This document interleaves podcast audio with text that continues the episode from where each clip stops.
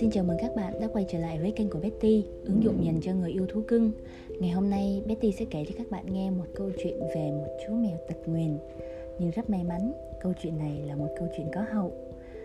Đây là một câu chuyện được chia sẻ bởi bạn Bao Kim, được đăng tải trong nhóm cháo hành miễn phí. Cách đây một năm, mình gặp một bé mèo liệt hai chân sau vì té lầu gãy chân mà chủ lại không cho đi chữa. Chính vì vậy, bé phải mang phận tật nguyền suốt đời.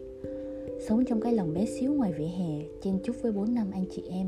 Thức ăn không đủ cho cả đám nên bụng bé luôn đói. Người thì gầy gò, gương mặt mệt mỏi nhưng lại rất quấn người. Mỗi tối bé lết ra bến xe buýt gần đó xin ăn thêm. Gặp người tốt thì được cho chút thức ăn Còn đôi lúc lại bị đánh đuổi. Lấy đá trọi chính là chuyện bình thường mình đem bé về nhà ít lâu thì có việc phải đi xa, Nên phải gửi nhà hai anh chị kia. Dự định là trông giúp nhưng sau thương quá nên họ nhận nuôi luôn. Đặt bé tên là Migo. Giờ thì cuộc sống Migo đã trọn vẹn rồi. Có ba, có mẹ thương yêu đầy đủ.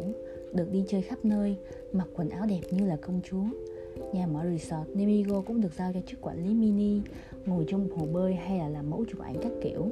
Có hẳn một cửa hàng thời trang mang tên ẻm.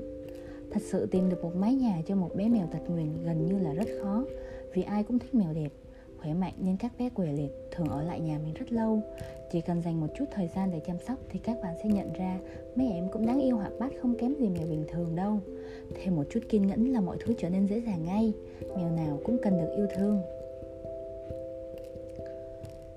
Xin chào các bạn và hẹn gặp lại các bạn trong những lần sau.